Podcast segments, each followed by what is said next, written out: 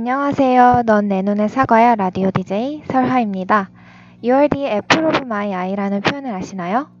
The apple of my eye라는 표현은 내 눈에 넣어도 아프지 않을 만큼 소중한 사람이라는 뜻인데요. 1부와 2부로 구성된 넌 내 눈의 사과야 방송은 내 눈에 넣어도 아프지 않을 만큼 소중한 사람에게 그동안 말하지 못한 진심을 전할 수 있는 방송입니다.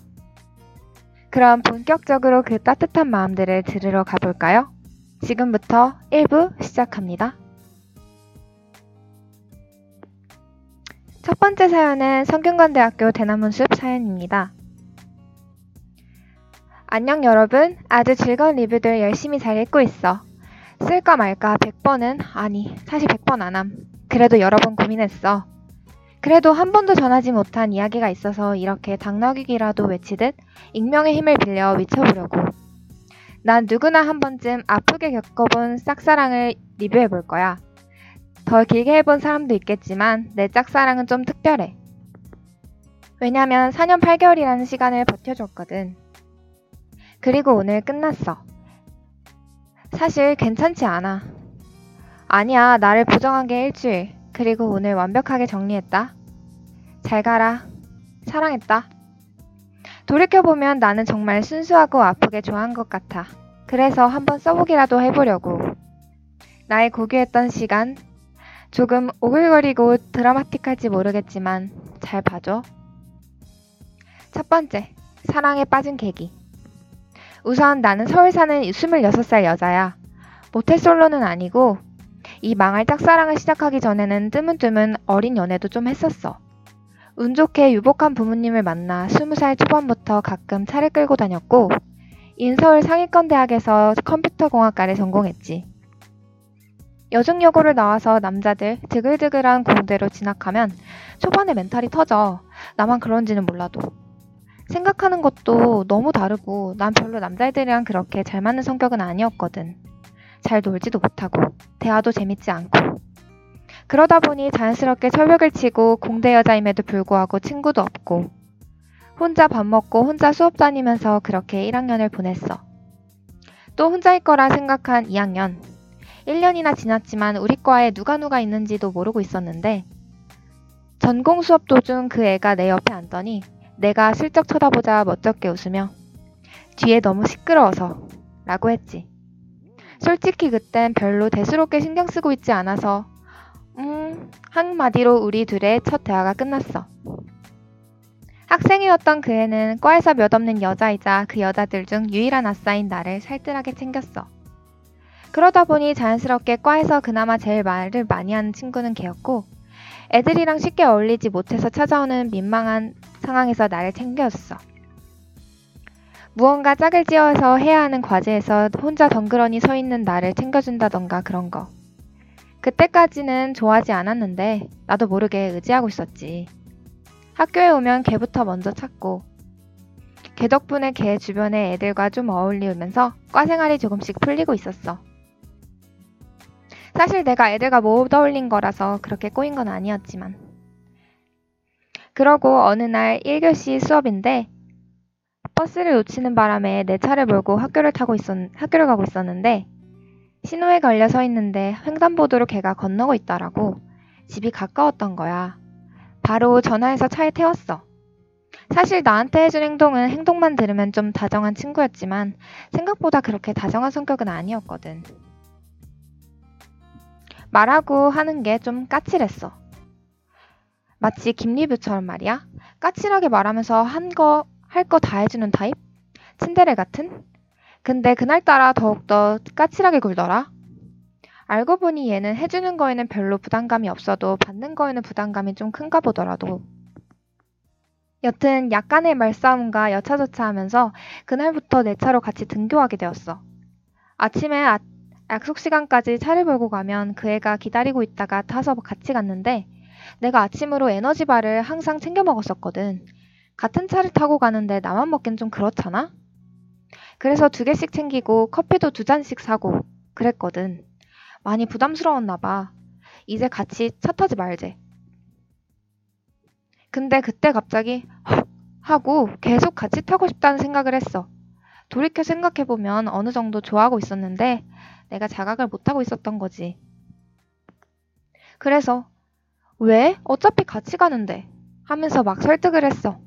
행설수설 내가 뭐라고 하는지도 모르고 한 10분간 설득을 하니 걔가 고민 고민하다가 말하더라. 앞으로 아침은 가져오지 마. 근데 그 말이 약간, 음, 뭐랄까? 조금 서운함이 있긴 있었지만, 다음날부턴 난 착하게 아침을 내 시리얼바만 주머니에 넣고 왔어. 그리고 걔를 태웠는데, 걔가 차에 타더니 작은 쇼핑백에서 커피와 샌드위치를 꺼내는 거야.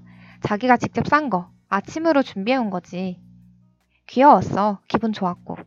나는 아침에 라떼를 꼭 한 잔 챙겨 먹는데 기억하고 커피도 라떼로 챙겨 오더라고. 그때는 정말 학교 가는 하루하루가 기분 좋았어. 아침에 출발했냐? 라고 주고받는 카톡과 같이 아침 먹으면서 하는 등교. 걔는 끝나고 알바를 가야 하기 때문에 학교는 같이 안 했지만 1교시 등교도 기분 좋게 출발할 수 있는 힘이었지. 까칠한 성격답지 않게 손으로 뭔가를 만들기 좋아하던 그대, 그 애는 어느 날 갑자기 그 향기 나는 포플 같은 거를 이름도 뭔지 모르겠네? 그걸 주었어. 그거 있잖아. 주머니에 담아서 향기 나게 차에 달아놓는 거. 그런 거를 만들어서 내 차에 달아주기도 하고 내가 늦잠을 자고 나와도 버스를 타지, 타고 가지 않고 나를 기다리거나 목감기가 걸린 나를 위해 꿀차를 타오거나 그랬어. 재밌었어. 어느 날은 등교 도중에 비가 주룩주룩 오는데 나는 우산이 차 트렁크에 있었거든. 그래서 내려서 꺼내려고 했는데 걔가 먼저 내리더니 내 쪽으로 와서 우산을 씌워줬어. 까칠한 말투로 아 귀찮게 또, 또 꺼내 이러면서 그래서 같은 우산을 쓰고 주차장에서 학교까지 걸어갔지. 소독토독 빗소리 작은 우산이라 비에 안 맞으려면 서로가 붙어 있어야 했어. 작게 들리는 숨소리 아무 말 없었지만 마음이 간질간질해졌어. 학교가 끝날 때까지 비가 그치지 않더라고. 수업이 끝나고 책을 챙겨서 일어나는데 걔가 오늘 알바 안 간대. 어차피 너 차까지 갈 우산 없잖아 하면서 또 같은 우산을 쓰고 차까지 걸어왔어. 처음으로 내 차로 같이 하교하는데 이유는 모르겠는데 정적이 흘렀어. 원래는 어느 정도 간단한 대화를 하는데 분위기를 참을 수가 없어서 내 핸드폰을 연결해서 노래를 틀었어. 걔가 갑자기 노래를 듣더니 외국 가수 XX를 아냐고 묻더라. 안다고 했지. 그 가수의 장르는 평소에 들게 듣는 장르라고. 어? 걔 좋아하는 사람 드문 데. 너도 좋아해? 어릴 때부터 골수 팬이었어. 아, 진짜? 난 이 장르 들은 지 오래되지는 않았어. 이 노래는 알아? 아, 시끄러운 건 별로라서. 그럼 이건? 그러고 걔가 노래를 딱 틀었는데 그 노래가 너무 좋았어. 순간적으로 아무 말도 못할 정도로 좋았어. 빗소리가 부딪혀 부서지는 소리랑 너무 잘 어울렸어. 노래가 너무 좋으니까 기분이 들뜨더라고. 기분 좋게 제목을 적어두고 걔를 집 근처에 내려둔 뒤 혼자 집으로 오는 길에 노래를 틀었어. 근데 진짜 집에 돌아오면서 들은 그 노래가 나를 걔한테 반하게 한 것 같아. 아직도 그 순간을 잊지 못하겠어. 뭔가 내 속에서 탁 터져버리듯이. 속에 가만히 웅크리고 있던 씨앗이 탁 발아하듯이 속이 울, 뜨거워졌어. 손끝이 저릿한 느낌. 거울은 못 봤지만 아마 얼굴에도 열이 올랐었겠지. 그게 사랑에 빠지는 느낌인가? 짜릿한다고 생각하진 않았는데.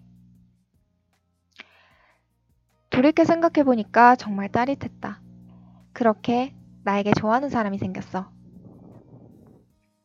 두 번째, 진전 상황. 그렇게 티를 냈으니 아마 내가 좋아한다고 한 것 정도는 알고 있지 않았을까? 여자 소개시켜 줄게. 너는 어떤 사람이 좋아? 라는 나의 떠보는 질문에 그 애는 솔직하게 대답했고, 나는 그에 맞추기 위해서 무던하게 노력했어. 털털한 척, 귀여운 척, 게임이라고 생전해본 적 없고 영화는 로맨스밖에 안 좋아하지만 그 애와 취향을 맞추기 위해 게임을 시작하고 공포 요, 스릴러 영화를 찾아봤어. 덕분에 짧은 시간이 남아 같은 게임을 하면서 웃었고 영화도 보았고 영화 보면서 자연스럽게 밥도 몇 번 먹었지. 참 노력을 많이 했어. 먼저 사랑에 빠진 쪽은 약자라고 나는 그 애가 나에게 조금이라도 호감을 보일 수 있는 모든 요소를 찾아서 그의 나를 맞췄고 그리고 나를 한없이 낮췄지.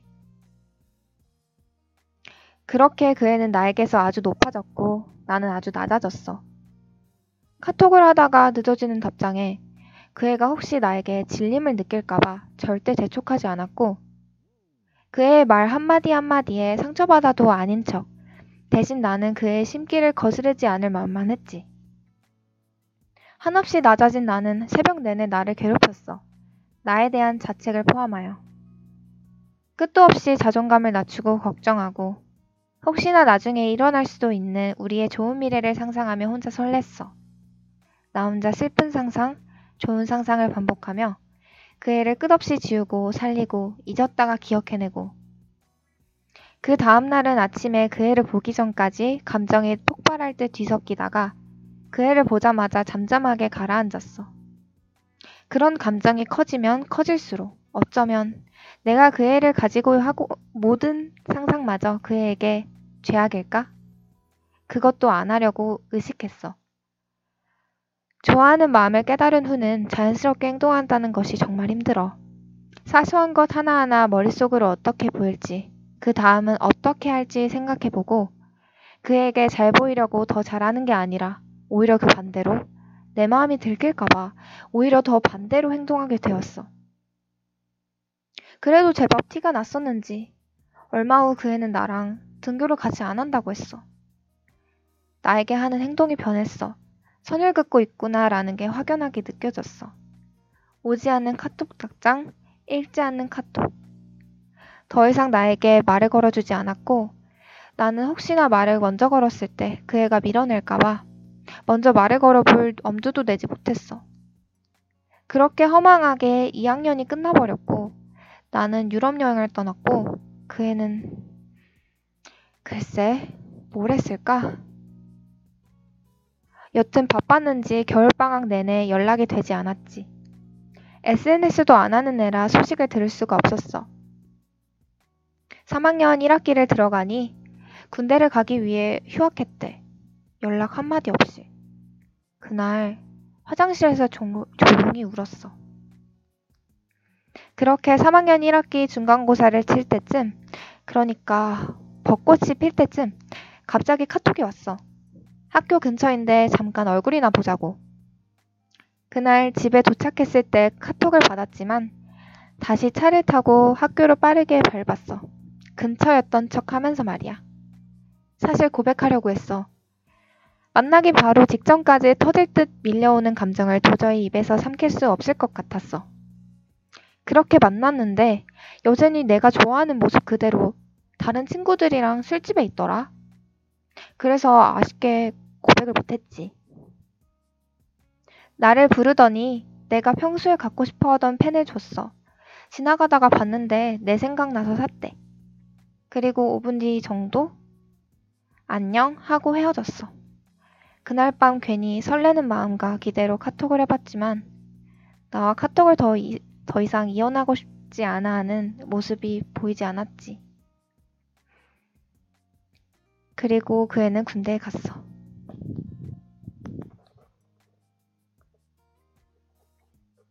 사연자분들이랑 이분이랑 어떻게 됐을까요? 노래 한 곡 듣고 이어갈게요.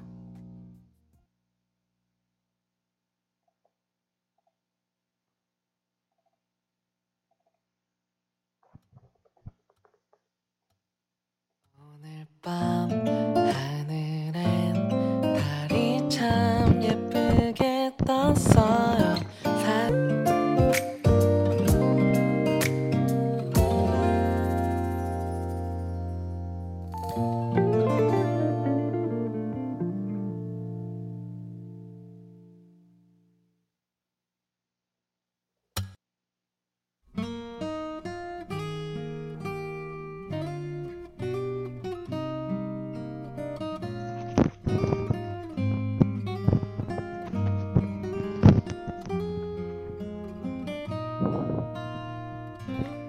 다시 시작할게요.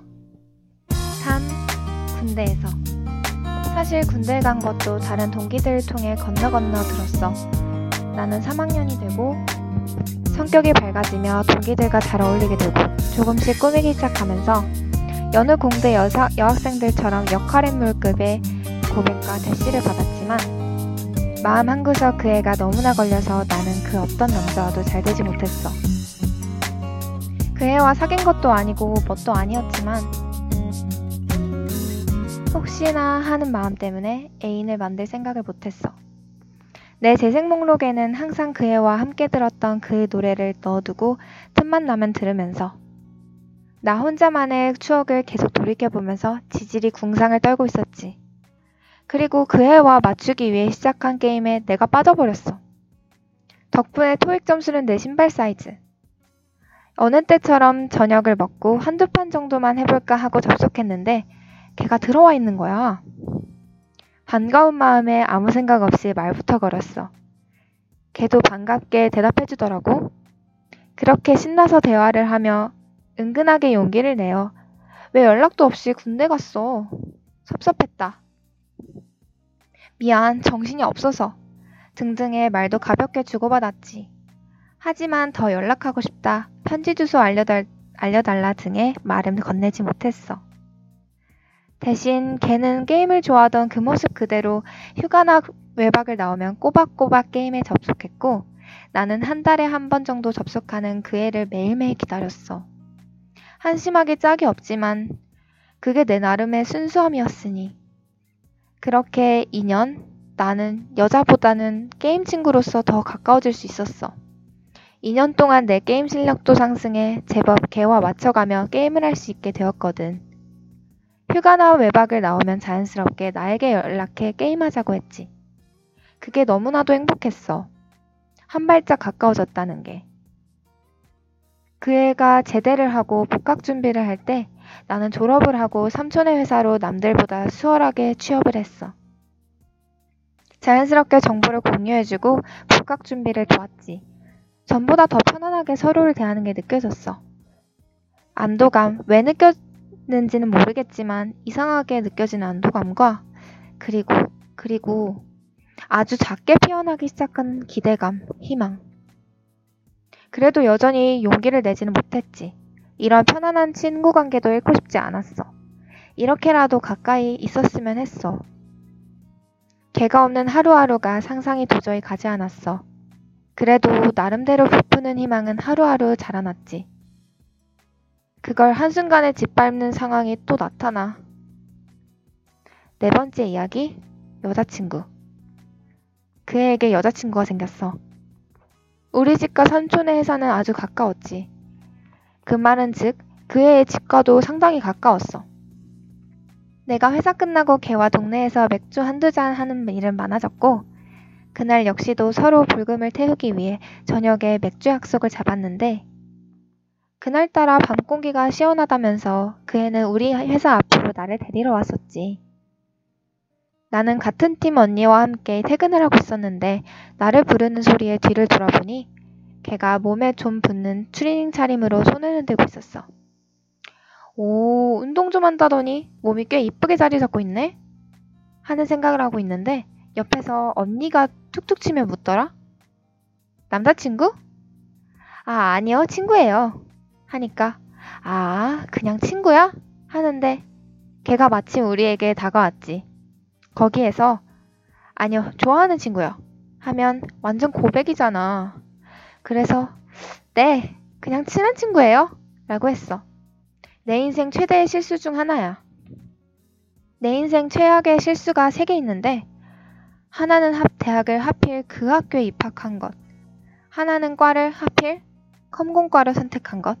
세 번째는 바로 저거야. 번호 좀 주실래요? 내가 지금 무슨 말을 들은 건가? 머리를 쿵 한 대 맞은 기분이었어. 그리고 마음 한구석에서는 에이, 주겠냐 싶은 마음도 약간 있었는데, 걔 표정이, 어, 뭐랄까. 그래, 싫어, 싫어 보이진 않더라. 어떻게 그런 표정 캐치는 정말 잘하는지, 그건 정말 사랑에 빠진 사람의 특권이었지. 그렇게 가만히 관찰해보니 둘이 어울리더라. 꽤 귀염상해 성격도 밝고 활기차고 털털하고 게임 좋아하고 생각해보니 내가 애써서 맞추려고 했던 모습은 그 언니에게 자연스럽게 녹아있더라. 언니를 보면서 깨달았어. 아, 운명의 상대는 내가 아니었구나. 내 눈치를 보며 우물쭈물하던 걔는 안 주길 바랬지만 번호를 찍어줬지.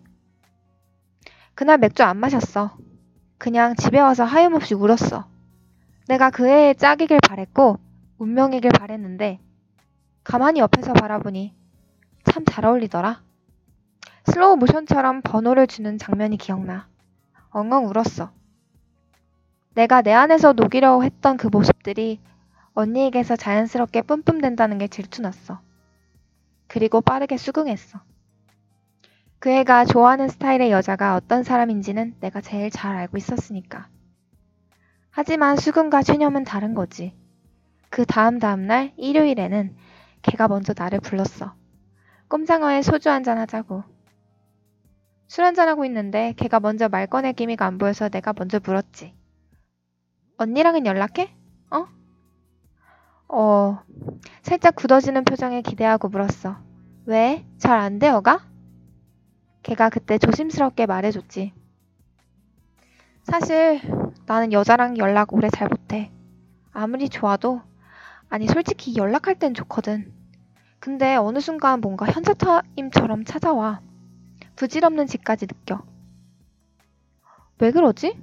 그래서 연애를 못하겠어.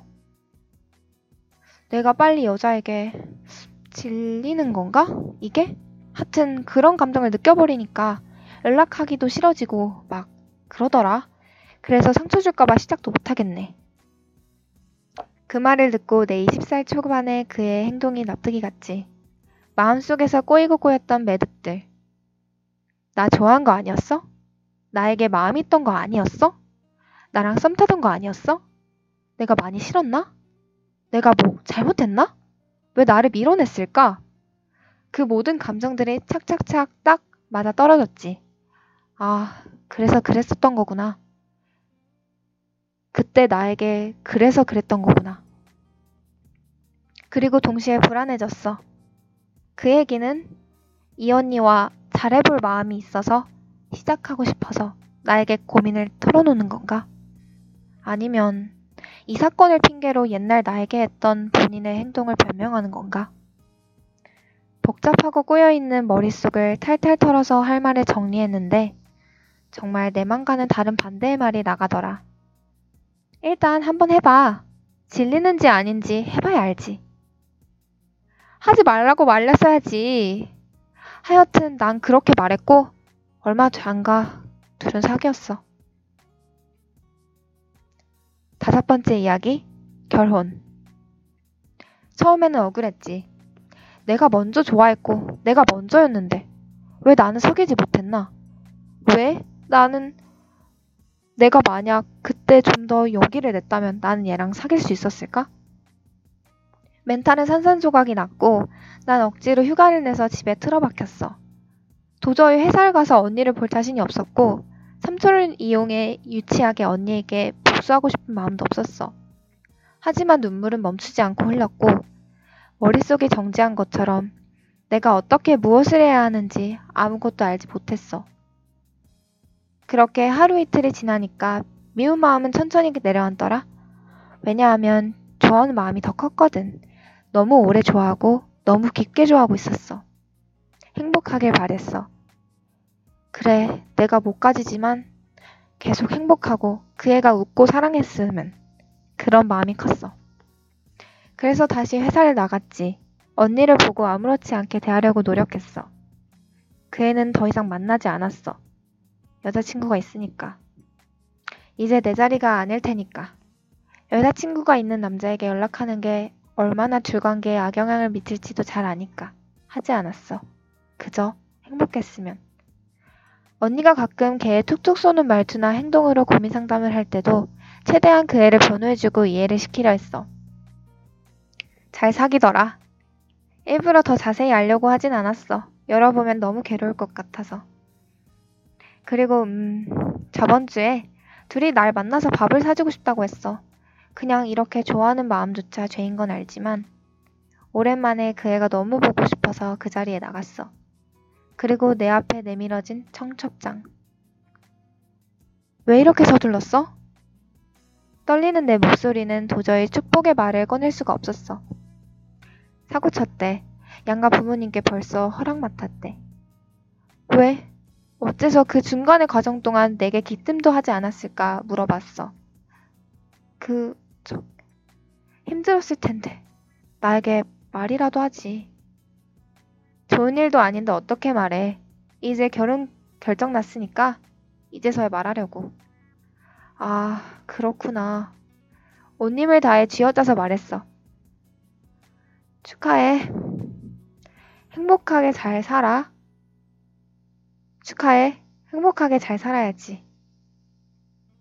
그 후로 내게 말을 거는 둘의 목소리를 마치 저 멀리서 울리는 소리처럼 제대로 귀담아 듣지 않았어. 내 꿈, 어느 날 품었던 나의 희망, 언젠간 너와 함께 할 수 있을 거라고 했던 모든 미래에 대한 상상. 그 모든 것이 다른 사람의 이름으로 흰 종이에 정갈하게 쓰여 내 앞에 내밀어져 있었으니까. 여섯 번째, 그 후. 일주일을 알아두었어.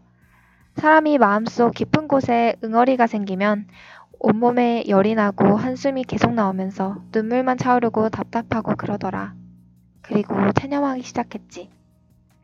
그 애가 여자친구를 사귀게 되면서 그때 그 노래, 그 애가 추천해줬던 그 노래, 그 노래를 들으면 아프고 슬플까봐 틀지도 못하고 있었는데 가만히 틀어두고 몇 시간 동안 생각했어. 20살 초반 너와 함께했던 한순간 한순간과 나 혼자 상상으로 이루어냈던 너와 나의 미래. 속으로 곱씹기만 하고 절대 입 밖으로 꺼내지 못했던 고백. 파 하고 터지는 네 웃음과 짓궂었던 장난들. 게임할 때 나오던 너의 말버릇과 손톱에 물어뜯는 버릇. 밥 먹을 때 젓가락을 자주 내려놓는 버릇과 나를 액칭을 붙여 자주 부르던 네 장난. 곤란한 상황마다 나를 도와주던 더 어리던 네 모습. 난 정말 그 애를 잘 알고 있더라. 나더러 눈썰미가 좋다고 했었어. 수많은 사람들이 있는 그 길 속에서 어떻게 자신을 딱 알아볼 수 있는지. 그 수많은 사람들 사이에서 너를 찾아낼 수 있었던 건 너를 세상에서 가장 좋아하는 나의 특권. 다른 건 몰라도 이 세상에서 부모님 다음으로 널 이만큼 좋아할 수 있는 건 나밖에 없다고 자신만만했어, 나는. 이제 그 모든 것을 내가 아닌 다른 사람에게 넘겨줘야겠지. 4년 8개월의 시간을 체념하기에 일주일은 생각보다 짧은 시간이라고 생각해. 나는 빠른 시간으로 너를 정리했어. 나도 이제 연애하고 사랑을 주는 것보단 받아보고 그리고 이제 너는 내 가슴 아프지 않은 추억이 되도록. 노래는 죄가 없으니 여전히 내 재생 목록 제일 위에 놔둘 거야. 뜨겁게 폭발하던 마음이 천천히 식은 줄 알았는데 그 터져나온 그 마음 그대로 단단하게 굳어 있었구나. 이제 떼어내려고. 흔적은 오래 가겠지만 영원하진 않겠지? 긴 글 읽어줘서 고마워. 안녕, 잘 가. 내 마음을 다 바쳐 사랑한 H.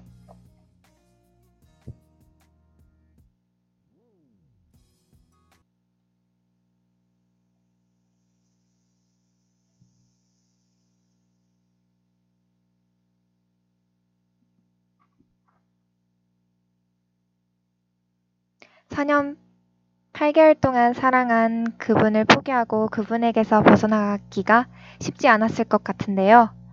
아니, 벗어난다는 표현보다 놓아준다는 표현이 맞겠네요. 그렇게 길고 절절하게 사랑하신 만큼 그분을 쉽게 잊지 않으려 혹은 못해 사연을 올려주신 것 같아요. 단기간에 놓아버리기는 힘들겠지만 사연자분이 그분을 깊게 사랑한 만큼 사연자분을 사랑해줄 다른 사람이 나타날 거예요. 사연자분은 다른 누구보다 사랑을 할 줄 아는 용기 있는 대단한 사람이니까요. 사연자분의 꽃길 응원합니다. 여기서 노래 하나 듣고 2부로 찾아올게요. 2부에서는 제가 받은 소중한 사연들, 멋진 인연들에 대한 이야기입니다. 2부도 들어주실 거죠?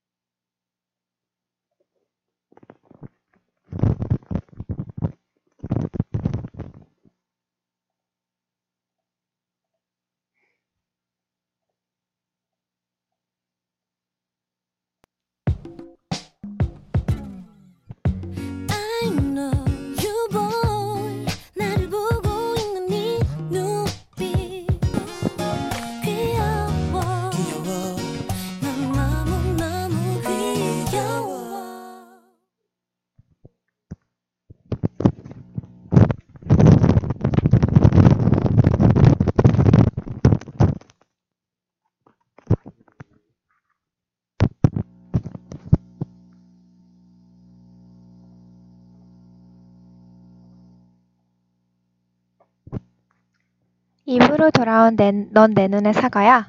이번에는 어떤 사연들이 있을까요? 첫 번째 사연은 미소님의 첫사랑 관련 사연인데요.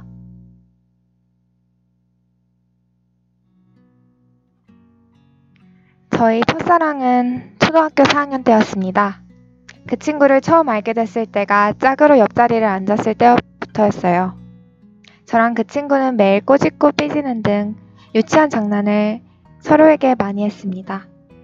저는 겉으로는 그 친구에게 뒷굴게 굴었지만 같이 있으면 재밌었고 생각보다 배려심 있는 모습에 그 친구를 점점 좋아하게 되었습니다. 서로 워낙에 붙어 다녀 반 친구들이 놀리기도 했고 저도 내심 좋아했지만 5학년으로 올라가고 그 친구가 유학을 가는 바람에 좋아하는 마음만 간직한 채 멈춰 있었던 것 같습니다. 중학생이 되고 고등학생이 되었을 때 그 친구의 소식이 궁금해서 1년에 한 번씩은 페이스북 같은 SNS로 찾아보려고 했었지만 생각보다 잘 찾아지지가 않더라고요. 그렇게 고등학교 2학년이 되고 그 친구가 잊힐 때쯤 어머니랑 저의 초등학교 시절을 얘기하다가 그 친구 이야기가 나왔습니다. 그 친구의 어머니가 생일 파티에 저를 초대하려고 저의 어머니께 연락드린 이야기를 들었는데 그때 친구의 어머니가 제 아이가 미소는 꼭 왔으면 좋겠다고 말한다 라며 했다고 합니다. 그 이야기를 제가 학교 등교하기 전 아침을 먹으면서 들었는데 그날 기분이 괜히 설레고 들떠서 별일 아니었지만 하루 종일 행복했던 기억이 납니다. 지금도 그 친구의 소식을 잘 모르지만 잘 살아 있었으면 좋겠고 저의 유년 시절의 설레는 기억을 안겨줘서 고맙다고 전해주고 싶습니다. 좋아한 지 오래된 친구에 대한 사연인데요. 아직까지 잊지 않고 기억한다는 것을 그 친구가 알면 얼마나 좋을까요? 그 사실만으로도 그 친구에게 굉장한 선물일 거예요. 그리고 사연자분이 좋은 추억을 남겨준 그 친구도 사연자분에게 고맙다는 말을 전하고 싶을 거예요. 언젠간 두 분의 연락이 닿기를 진심으로 바랄게요.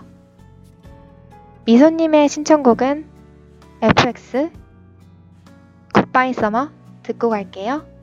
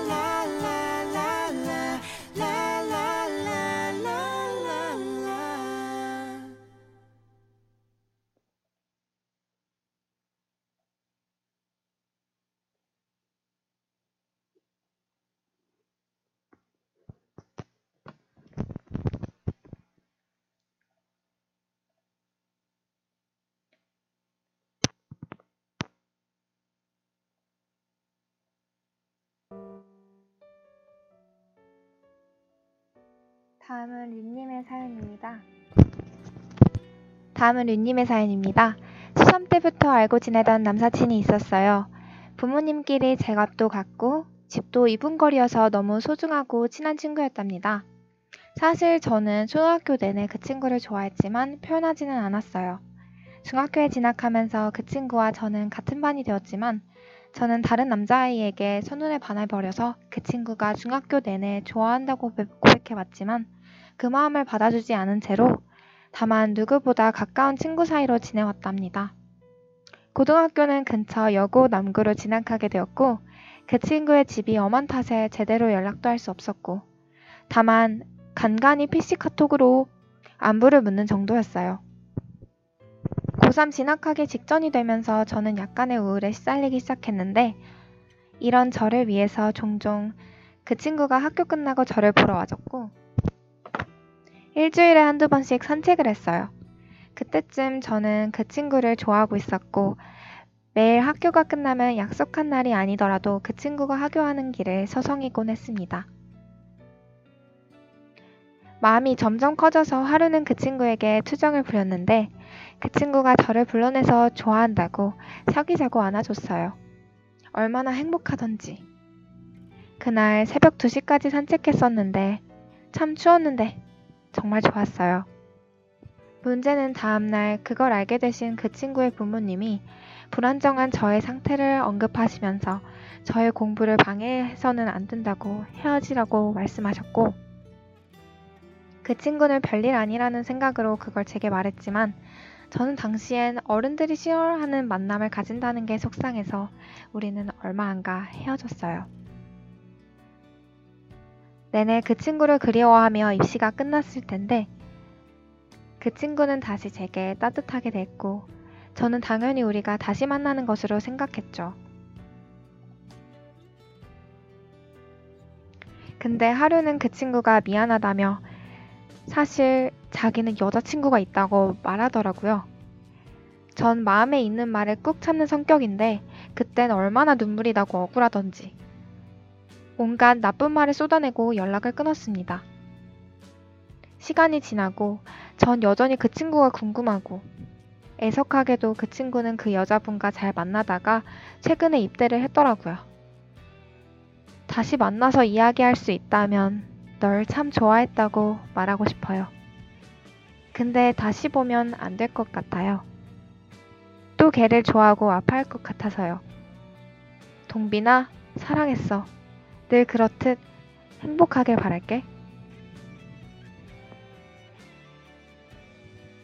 낭만적이고도 안타까운 사연 같아요.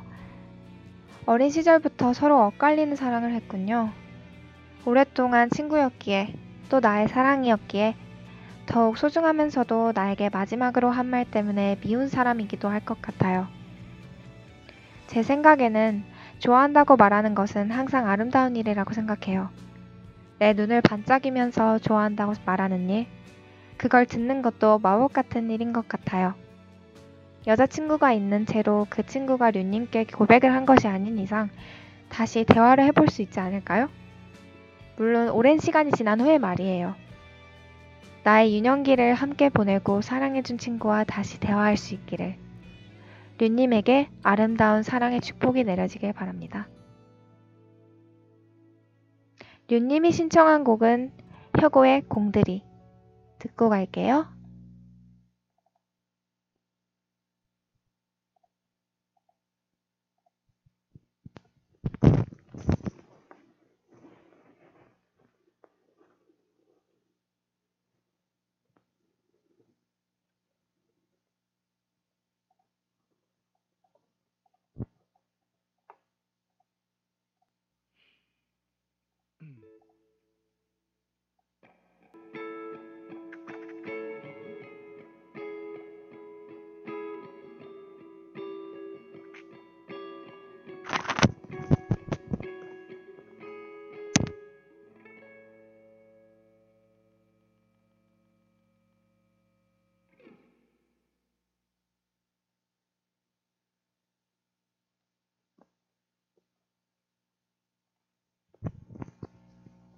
오늘 준비한 사연은 여기까지입니다.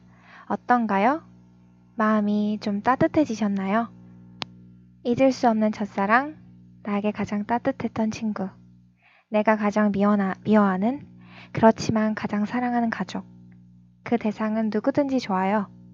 내가 좋아한, 미안, 미안한, 소중하게 생각하는 그 사람에게 진심을 전해보세요.